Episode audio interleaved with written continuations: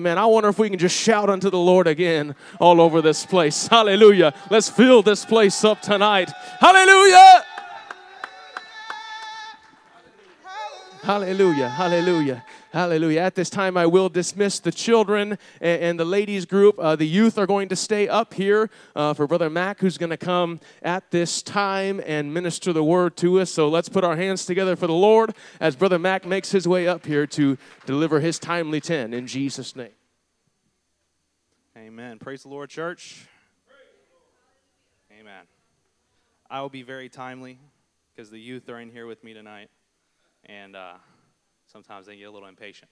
Uh, if you'll turn me the book of Romans, starting chapter 8. Book, so, book of Romans, chapter 8, starting at verse 1. Thank you, Bishop, and the pastoral staff for this opportunity to be able to bring the word this evening.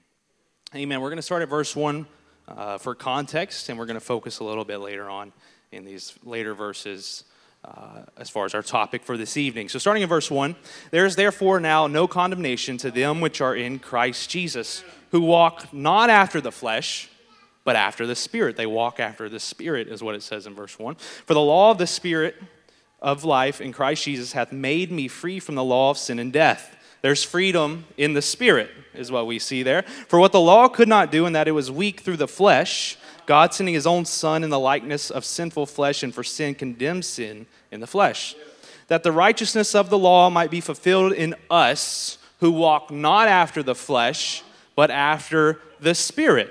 For they that are after the flesh do mind the things of the flesh, but they that are after the Spirit, the things of the Spirit. For to be carnally minded is death, but to be spiritually minded is life and peace, because the carnal mind is enmity against God for it is not subject to the law of God, neither indeed can be.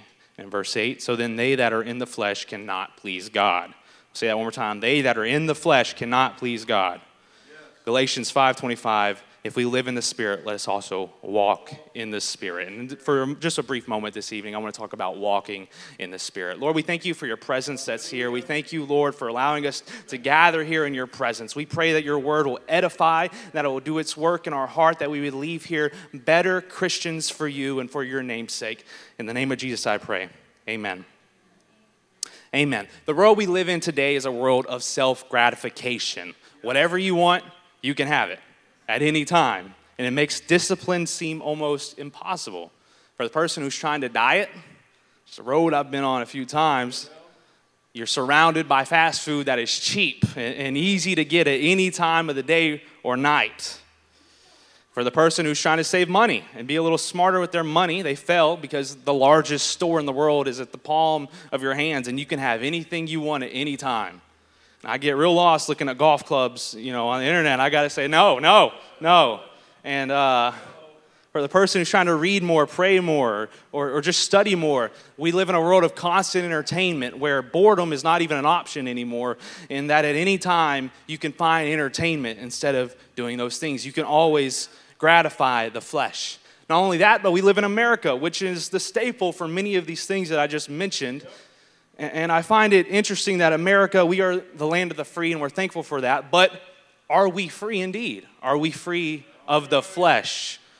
Are we walking in freedom that only comes through the Spirit?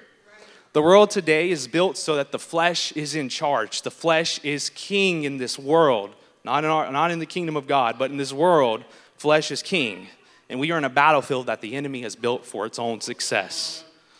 So I, I, always find it interesting whenever people say that you know their biggest reason for falling or making a mistake, which we all do, unfortunately, is that you know maybe Satan came and tempted me. It was Satan and he, he tempted me, and uh, the fact is, in the Bible, we don't find anywhere where it says Satan is omnipresent and that he can be everywhere at, at, every time. And I find it unlikely that Satan is tempting all of us, you know, all the time when we make a mistake. But not to deny that there is demonic temptations that will come eventually in our life at one point or another. But I find it that oftentimes, speaking for myself, 99% of the time I make a mistake, it's because of me and it's because of the flesh. It's not because of Satan. Not giving him credit for anything he didn't do. But oftentimes, our biggest enemy is the flesh. It's the greatest tempter that we have. The hardest substance in the world to break is not a diamond, it's not iron, it's not steel, it is the human flesh.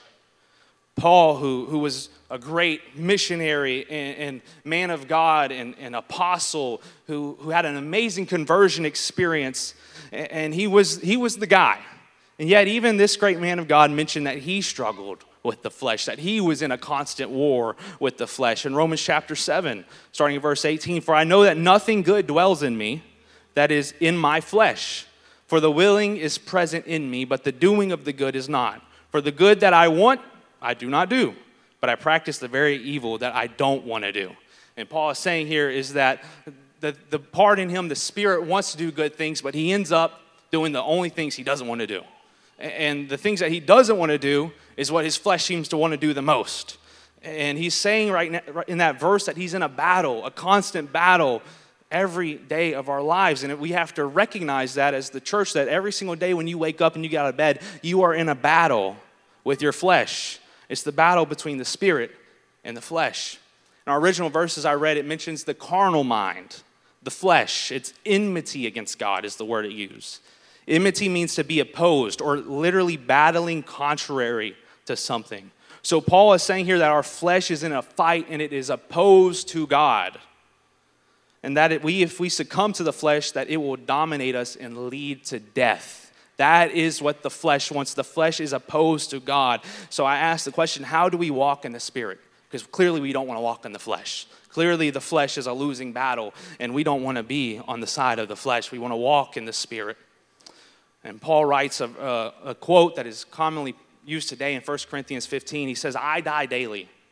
And this verse is not to be taken as a physical death. Paul doesn't literally die every single day, uh, but it's to be taken symbolically that Paul is dying to his own will. Paul is echoing what Jesus said in Luke chapter 9, verse 23. This is what Jesus said. And he said to them all, If any man come after me, let him deny himself, take up his cross, and follow me. I, I like the part where Paul says, I die daily, and Jesus says, deny himself and take up his cross daily. Notice the emphasis that both of them put on the word daily, that this is not just uh, you know, a battle that we can come to the altar one time and, and have a great move of God, and then that's it. We're never going to be tempted by our flesh ever again. We're never going to want to do something fleshly ever again. No, that's not how it works. What Jesus and Paul are telling us here is that it is a daily battle that we have to be intentional about. It is a daily decision on if I'm going to walk in the flesh or if I'm going to walk in the spirit. And it is a daily choice and decision. It is not something we can just get rid of all at one time.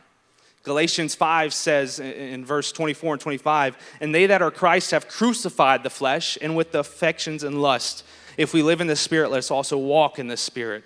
It is through the breaking of our flesh and, and the crucifixion of our flesh, symbolically, that we deny ourselves, that we do those things that are hard and we fast. We, we deny our wants when we want them. We spend time in prayer instead of entertaining ourselves. And those are all things that are going to take us deeper in God. They're going to take us deeper in the Spirit. And God has a call for us to go deeper. 1 Corinthians 9 27 this is what I, I, love Paul's verse here, and I read this often to myself. But I keep under my body and bring it into subjection, lest that, by, lest that by any means, when I have preached to others, I myself should be a castaway. And what Paul's saying here is that I have to check myself. I have to deny myself because I may be speaking one thing, I may be preaching another thing, but if I'm not putting this flesh into subjection, I might myself be a castaway. This is the Apostle Paul saying this, that he has to fight so he doesn't fall when we look at walking in the Spirit, Jesus was the ultimate example and precedent. You read through Scripture, you'll find Jesus constantly stepping off to the side, finding a secluded place. One verse says he wakes, he woke up early in the morning before the day began to pray. Jesus would always find time to, to pray and, and to deny his flesh. Jesus was flesh. Jesus did not want to wake up before the day began. But Jesus understood that he had to be obedient and he had to walk in the Spirit. So, so I want to finish with a story that, that our flesh does not want to hear, but the spirit needs to hear. And it's just a story in the Bible. You've probably read it before. And it's a story that every time I read it, it just convicts me. And it's about Jesus when he's approaching Calvary and the time of his crucifixion. And he goes to the Garden of Gethsemane to pray. And this is a tough time for Jesus. He knows what's coming. Like I said, Jesus was completely God, but he was also in flesh he also suffered the temptations that we suffer, is what the Bible says. He also had to fight that daily battle, and he knew that there was coming some suffering. in the near future in his life. And he, this was a tough moment. And he asked his disciples, to pray, pray with me. And, and he goes a little further and he falls on his face and he begins to pray deep, deep, painful prayers during this crucial time. And he comes back to his disciples after this praying and he says, and he finds them. In, in Matthew 26, we'll read what happens. Matthew 26, starting verse 40.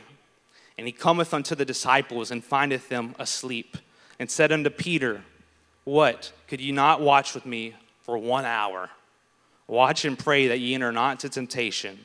The spirit indeed is willing, but the flesh is weak. And I can imagine the pain in Jesus as he, as he leaves and he prays again, he comes back to find them sleeping. And that, that, that statement by Jesus there is could you not just watch with me for one hour? It always just rings and rings within me. Like Jesus always, in this, in this time of weakness, he just needed him to be in the Spirit for one hour, just to walk after the Spirit, deny the flesh for one hour, and they let him down. And when Jesus comes looking for me and, and comes looking for you, will he find someone who is walking in their flesh and letting their flesh control their day, letting their flesh control their decisions? Or will they find someone who's walking in the Spirit, who's living a life that is disciplined and of prayer and of fasting and uh, of sanctification and walking after those things of God? And I can imagine Jesus saying to us, Could you not just give me one hour, just a little bit more? And that's the call tonight of the Lord. It's just to go a little deeper, to walk in the Spirit a little more, to deny our flesh, and to go deeper in Him. Amen. Pastor Trevor, you can come. Thank you. Amen.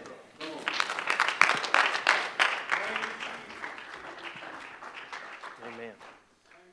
Amen. We must walk in the Spirit. It's daily, hourly, at all times. Denying ourselves, taking up our cross, and following Him. Amen. Amen. Thank you, Brother Mac, for sharing what God had spoken to you for us today. The youth can be dismissed at this time. Amen. You're going to hear quite a few similarities to what I have tonight, what the Lord has kind of dealt with me on tonight for us. Um, and I would like to turn your attention to my core passage for tonight's Bible study. It's a short passage, but I'm going to be quite a few other places here tonight. So turn with me uh, this, this week's, this month, excuse me, our, our Bible study, the topic is God and culture. Okay, so we're talking about God and culture. And for tonight, I want to go to the book of John, chapter 17. Turn with me to John chapter 17. John chapter 17, and I'm going to again start by reading a couple verses and we'll dive into a few scriptures later. So, starting with verse number 15, Jesus says, I pray not that thou shouldest take them out of the world, but that thou shouldest keep them from the evil. Verse 16, they are not of the world, even as I am not of the world. And the thought that I will be talking about tonight and teaching on, uh, to give tonight's study a title, uh, will be this What in the world? What in the world? That's the title for my Bible study tonight. What in the world? Um, and we've already prayed, so we'll continue in Jesus' name. So, the overarching theme for tonight uh, will be that we are not of this world. Uh, we must reject the temptation to live, move, and everything that living entails as if it were of this world. Yes, there are things that we must do in some way, shape, or form. I have a job. I have a house that I have to take care of. I have a lawn that needs to be mowed. Ugh one of my least favorite things, but it's still got to be done, right? I do it as least as possible, but I've still got these things. We all have things we have to do. We all have places that we have to be at times. And I must, I must work, uh, you know, uh, while I am here, right? As you heard Sunday, we may be a big boat and have little boats that are watching us that we must raise. We must care for those things that the Lord has entrusted us to care for. Even in the midst of all these things that we have to do, we must care for the things that the Lord has entrusted us to care for. But as a part of Jesus' prayer uh, for his disciples here in John 17, he, he expressed that his disciples were not of this world any more than he was. I pray not that you would take them out of the world, Jesus prays, but protect them from evil. Are you aware tonight that we have a protector? Are you aware tonight that there is one who keeps us from evil? There are times, church, and I am sure I'm not the only one that thinks this way, so I suppose I'm in good company, but, but I get to thinking about all of those things that the Lord is protecting me from. And I begin to try to comprehend what I can see that He is protecting me from to what I can't see that He is protecting me from. I, I, believe there's 99 more things that I can't see that He's protecting me from than the one thing that I can. To give an applicable example, I, I take practically the same way to work every single day. To the point that if there's a detour, I'm just, why does there have to be a detour that's going to put me five minutes behind? Or, you know, there's, there's mornings where I wake up considerably late you know, I'm supposed to be to work at 7:30, and so if I don't wake up till 7, there's not a lot of time there, so I, I have to cram like an hour and a half of, well, I shouldn't say that much, but between an hour and an hour and a half of like some prep work into 10 minutes. You know, all these things that I like to do in the morning, they just go out the door, right? And so I, I, I, try to make it to work. I speed to work. I, I put my socks on while I'm brushing my teeth. I, I uh, you know, I I eat some breakfast while I'm getting dressed. You know the drill. I'm not the only one here that's ever been late to work, right?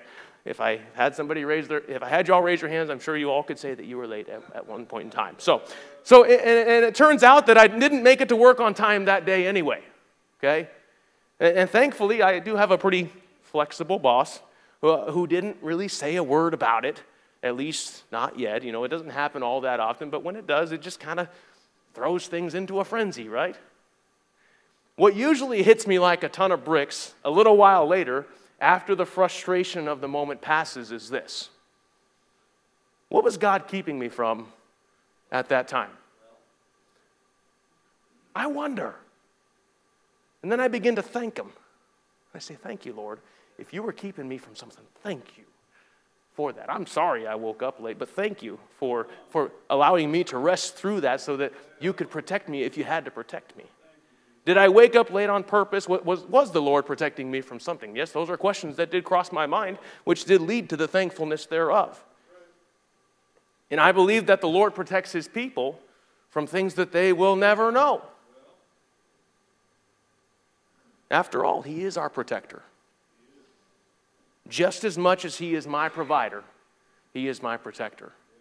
Just as much as he is my healer, he is my protector just as much as He is the one that wakes the way for me, He's my protector. And in keeping that thought of God being the protector, there may be certain situations that come up in your life where you feel the world crashing down around you. But look toward Jesus, your protector. I know that days and times are coming where persecution may come your way or come my way, that we may suffer for his name's sake. And we know that the disciples still had to endure hardships after this time and things like that. They, they had to endure these, these, these, these, uh, these uh, persecution, these persecuting things. And, you know, that they had yet to happen. But, but even through all that, we have a protector. We have the protector. No weapon formed against us shall prosper. They may form, but they ain't nothing in the presence of the Lord. He will guard us against the evil one. He is our refuge and strength, and what? A very present help in time of trouble. Not just a present, but a very present help. Always present, omnipresent. He is our hope when fear tries to grip us. He uh, will uphold us with his righteous right hand. He encamps around those who fear him and delivers them. He is our hiding place from trouble. And I know this is a Wednesday night, but, but someone needs to hear that tonight. That the Lord is still protecting you. He is still upholding you. He is still the hiding place where you can reside. He is still the hope for all the world. You may not know it, you may not even feel it, but He's still there. Are you thankful for that tonight? Amen. So, as we move forward tonight, that was a bit of a prequel, if you will. But, but as we move forward tonight, in, in the time that we have here together, I want to talk about three points from this passage. The first is what is the world? The second is living in the world. And the third is not of this world. In searching and studying the term world, as we read it from this passage, we can find that the term means more than just earth, or it's referring to more than just the earth. Now, there are some times where Scripture uses the world to refer to the earth, okay? But more commonly, and including here in John, it refers to something greater. It refers to something a little more under the surface. The, the usage we find here is more along the lines of worldly affairs, uh, adornment, and, and the inhabitants of the world. The ungodly, or that of which is without God. There are also ties to sin and death, which comes after the invasion of evil into existence. A further examination of this uh, uh, referring, is referring to the, the Gentiles collectively. Remember, Paul would often refer to the Gentiles as those who sought their ways over the Lord's.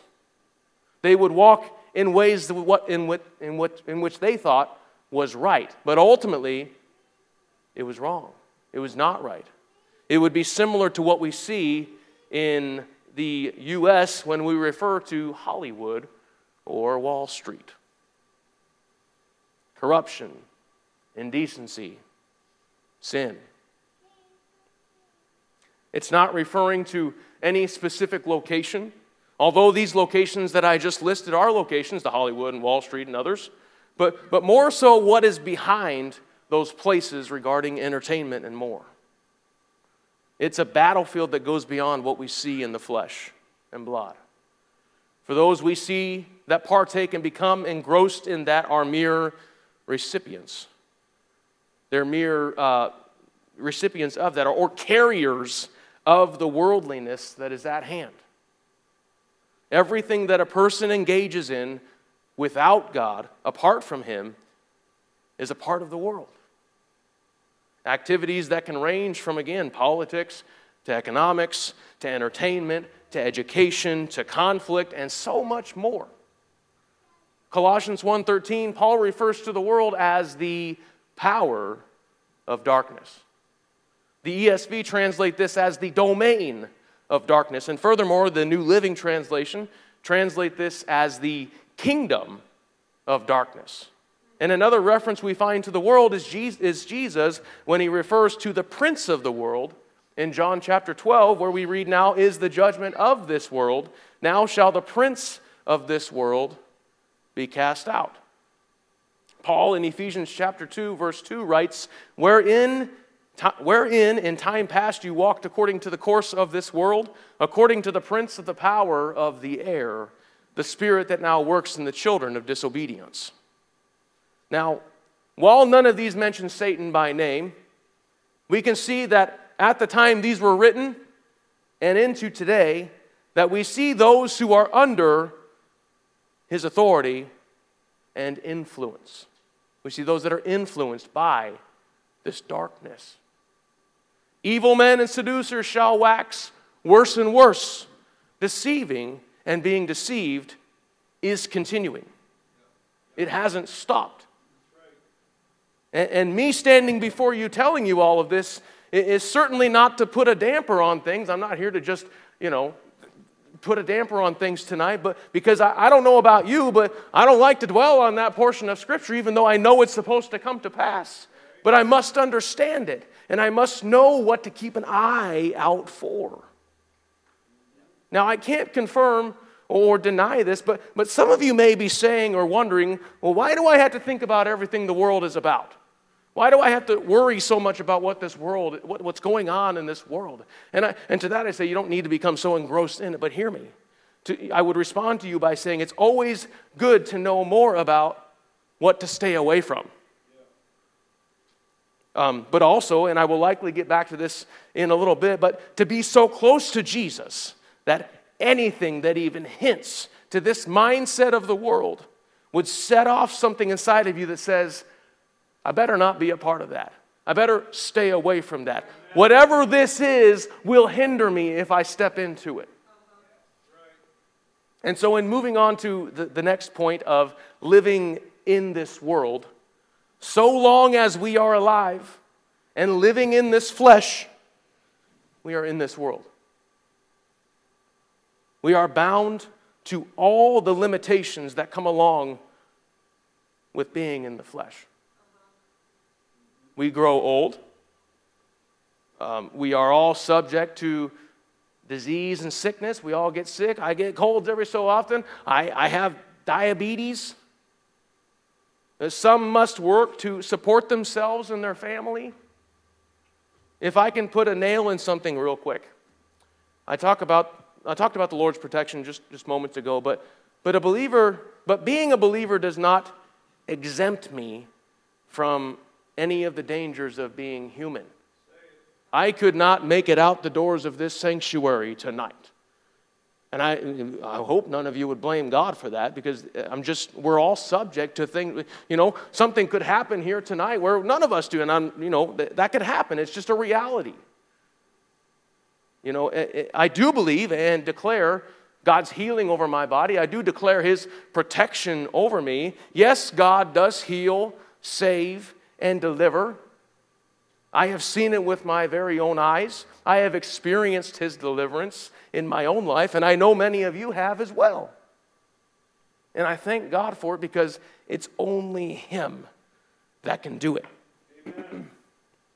but, but living here on this earth, in this world, in this earthly house or tabernacle, as Paul refers to it, I am not outside of the, of the lines of the dangers of this world, of the dangers of being human, not outside of the countless mundane tasks that I must do to stay alive and healthy.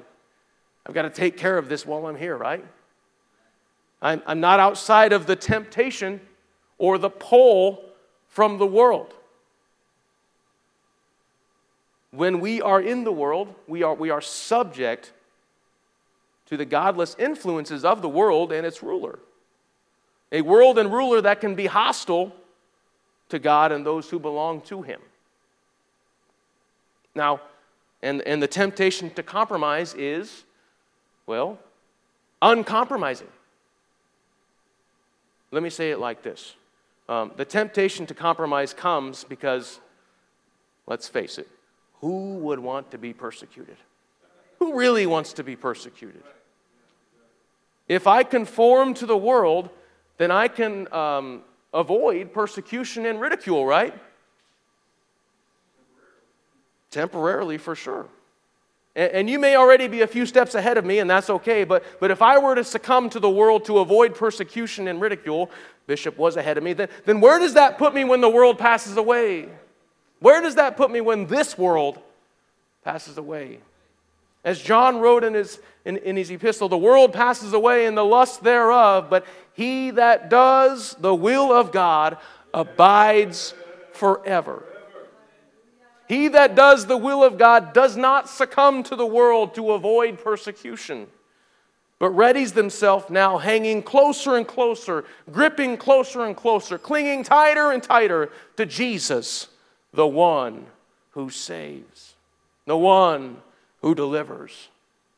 Now, am I saying that I'm going to suffer persecution the same way uh, that you might or that you even will? No, because I don't know what's in store for you. But, but what I do know is what Jesus told his disciples in chapter 15 of John, beginning with verse 18, reading from the NLT If the world hates you, remember that it hated me first. The world would love you as one of its own if you belong to it. But you are no longer a part of the world. I chose you to come out of the world, so it hates you. Verse 20 Do you remember what I told you? A slave is not greater than the master. Since they persecuted me, naturally they will persecute you. And if they had listened to me, they would listen to you. They will do this all to you because of me, Jesus says, for they have rejected the one who sent me. and counting down, um, Continuing down in the passage, Jesus continues, This fulfills what is written in their scriptures. They hated me without cause. What Jesus told the 12 that were sitting around him is just as applicable today to believers. We do not belong to this world. And in turn, Jesus said that the world hates us for it. One of my favorite quotes from the late T.F. Tenney is this Jesus fed 5,000, but only 500 followed him after lunch. He had 12 disciples, but only three went further into the garden, and only one stood with him at the cross. The closer you get to the cross, the smaller the crowd becomes. And, and in piggyback, piggybacking on that, the closer you get to the cross, the more world there is behind you. It is ever so important that we live a life that is ingrained with faithfully serving and following Jesus, despite what some may see as a circumstance. Circumstances will come, but circumstances will also pass away. But he that does what? The will of God lives forever, abides forever, is with him forever.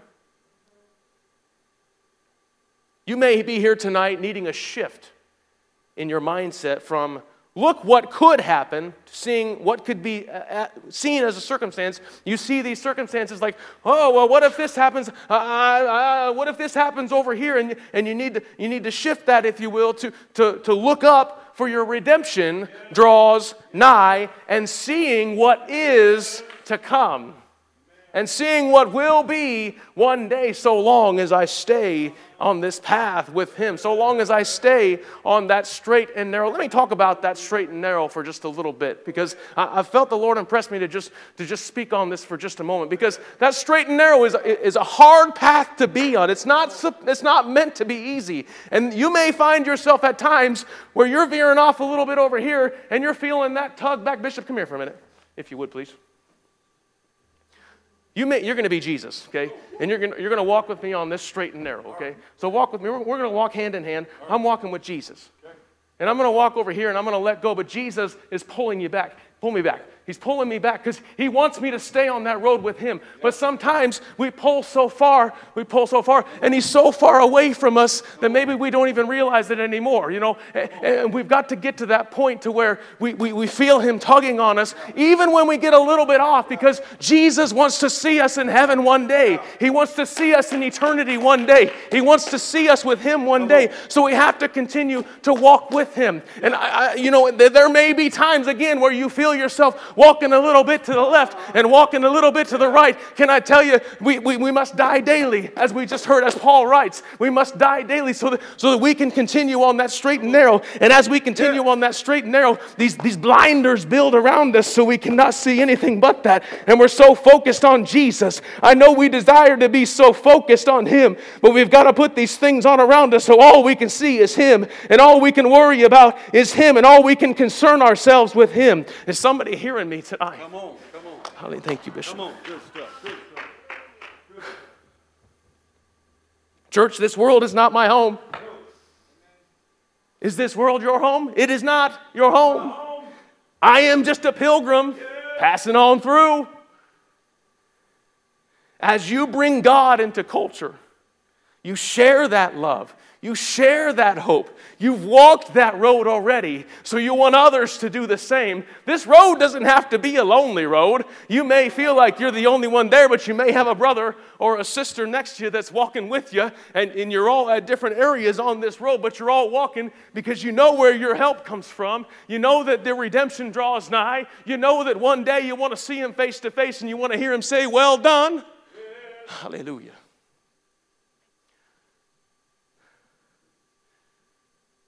You bring God into culture, you bring that healing to the world so that they can become pilgrims just passing through.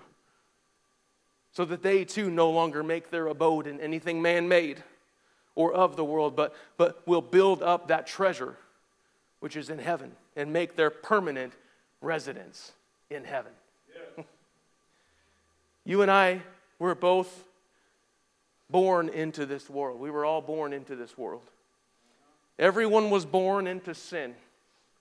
No one is outside the bounds of sin. Thanks, Adam. The sin is one, as you may or may not know, that, that can separate you from eternal life with your Savior. But remember that God had a plan of redemption all along. God had a plan to bring His children back, His people back, to rescue them, if you will, and to save them from the penalty of the world, from the penalty of sin. But excuse me for a moment while I just testify. Is that all right? Excuse me while I step on my soapbox for a moment to tell you about what the Lord did for me. I was buried in sins of every kind. I was walking a very, very dark path, not able to see very far in front of me. The, the road was so dark that you could hardly see. There, there was so much darkness, darkness that, that I succumbed to from time to time. There was tugs to my left and to my right. I lived a life where I made poor choices, but God. I lived a life to, that some would maybe turn their noses up at, but God. I was dead in my trespasses, but God. Because of what Jesus did for me, I died to that way of life and was born anew. I was engrafted into the tree of life. I was engrafted as a branch to the olive tree. And now, now my citizenship is in heaven. And oh, I want to tell someone here today or joining online and maybe watching later that the same can happen for you. Jesus died for you, Jesus gave his all for you. Jesus is desiring eternity with you, he is desiring forever with you. Make your citizenship in heaven today. Hallelujah. But until that happens, bringing it back down for just a moment. I still live here in this world, even though I am no lo- I no longer belong to it. I- I'm not a citizen here anymore. I'm no longer of this world. And since I am no longer of this world, while I am still here as a stranger and pilgrim, as Peter alludes to in 1 Peter 2, I must abstain from fleshly lusts which war against the soul. And if you're taking notes, that's 1 Peter 2:11 but rather, as born again believers, it is necessary to be the light to those who are in spiritual darkness. So, so I've got to abstain from those things, but also be that light to those that are walking in darkness. They're going to notice. They may not realize that they're noticing it, but they're going to see something different about you as you walk with Jesus and as you walk hand in hand with Him every day. We are to live in such a way that those who are in the world see us, how we talk, how we interact with others, how we present ourselves, how, how we react to situations. That they would see our good deeds and our manner and know there's something different about you. And that that would just open that door for you to witness to them. What's the difference? Uh, just above, just a verse or two before 1 Peter 2.11, Peter writes, and get ready to answer because I'm quizzing you, but ye are a what? Chosen generation, a royal what? Priesthood, and holy what? Nation, a peculiar what? People, thank you, that ye should show forth the praises of him who has called you out of darkness and into his marvelous light. Thank you, Lord. And just a side note here again being not of the world does not mean that you cannot enjoy the beauty of creation. There's so many beautiful things out there. The, you know, the, the, the, trees cry out. The, the, the rocks are going to cry out in my place if I don't. There's some beautiful scenery that you can go and visit. You can go to different places. I, uh, we're doing a service school at my, at my work this week, and these guys, I have a guy here that's from uh, Deerfield, New Hampshire. And he's, he's talking about these mountains and how it's just beautiful up there in, in south central New Hampshire because he's right in the middle of the Appalachian Mountains. And I'm like, oh, I have got to get there one day because I just want to see that beauty of creation myself. So it's okay that we enjoy the, the, the scenery, the view, if you will. But um, you don't have to hate the world, but just be aware of the darkness that is in it. And avoid that at all costs. No one has to go into hiding, becoming a hermit. Okay? And, or, or, and just keep to themselves. No, because then, in addition to not being of the world, if you became a hermit, you, you would remove yourself from being in the world. Jesus said to be in the world, but not of the world. Now tell me, how can someone who does not know Jesus see him? They will see Jesus through you. If you buy a new car, you buy your, if you think of your favorite car ever that you could, the, the nicest car you could ever have, and you buy it and you go and you park it in your garage, if you have a garage. Or you go and park it someplace where it can be protected from the rain, the elements, and whatnot. And you leave that car in there for the next, I don't know, however many years you own it, and you never drive it. What good is that car, Bishop? It's nothing. Nobody's going to see it but you. And the same is true in this life that you live. Now that you are not uh, of the world, or now that you are not of the world, but you're still in the world, you can tell others too that, hey, I was once there, but now I'm here. Let me help you along the way. When you receive that salvation in Jesus' name, it's not something that we just keep in hiding. Yes, it's something that we hold close, but it's also something that we share with others, saying, hey, here it is. Hallelujah. Experience it for yourself. Hallelujah. Jesus is here for you. God gave you a mouth to speak and ears to listen. We were created to interact with others. We were created to bring God into culture, and this involves moving this and speaking right here, from right here, to others. If you won't do it, then who will? If it doesn't happen now, then when will it happen? If it doesn't happen eh, wherever you go, then where will it happen? Amen. In closing, in these last few minutes that we have uh, tonight, I want to bring out one more element of what it means to not, or to be not of this world. And this is uh, we should live as foreigners. Um, and to show you an example of this in Scripture, I want to take you back to the book of Leviticus, chapter 18, beginning with verse 1, reading from the NASB, the, uh, the New American Standard Bible. Then the Lord spoke to Moses, saying, Speak to the sons of Israel and say to them, I am the Lord your God. You shall not do what is done in the land of Egypt, where you lived, nor are you to do what is done in the land of Canaan, where I am bringing you. You shall not walk in their statutes. You are to perform my judgments and keep my statutes, to live according to them. I am the Lord your God. So you shall keep my statutes and my judgments, by which a man may live if he does them. I am the Lord. In which Moses continues to, to, speak specifically about certain lifestyles that the Egyptians were living in, the Canaanites were living in, and what to flee from and what not to be a part of. He listed out this whole big, long spiel of things of what not to do. There was, there was a lot of weird bad things happening. You know, there was sexual sin happening in particular. Um, but something noteworthy from this is this once they were delivered from these lands, God said, What? Don't live like that anymore. I'm a foreigner here. I, I, I, can't live like that anymore. And then God said, What? I am telling you this now because there is more coming. There, there's more that's going to come your way. The temptation's still going to be there where I'm taking you. So you've got to get it right now. You've got to choose to not live that way now. You've got to prepare yourself now. You've heard it preached across this pulpit and maybe others too that you've got to prepare yourself now for what's to come. Not, not in a fearful sense, but so that you're ready, so that you're ready to combat that, so that you're ready to, to, to go on that battlefield and let the Lord fight your battles for you because you'll never have to fight that battle alone so long as you're with the Lord and you allow him to do so. You see, the Israelites that were freed were what I see as a type of foreigner, a pilgrim, a stranger in the land, right? They were being led by the Lord. They were being led by Moses, who was being led by the Lord. They, they had been in bondage for so long that was, was once, that what was once something that maybe belonged to them no longer did. Sin was still running rampant around them. Sin was still seeming to run rampant in them. Because while they were delivered from the physical bondage, God wanted to focus on the mental, the emotional, the psychological, and the spiritual bondage that was still trying to hold on to them. When Paul writes to be transformed by the renewing of your mind, have you ever wondered what all that includes? I can transform a lot of stuff for everyone else to see, but hear me.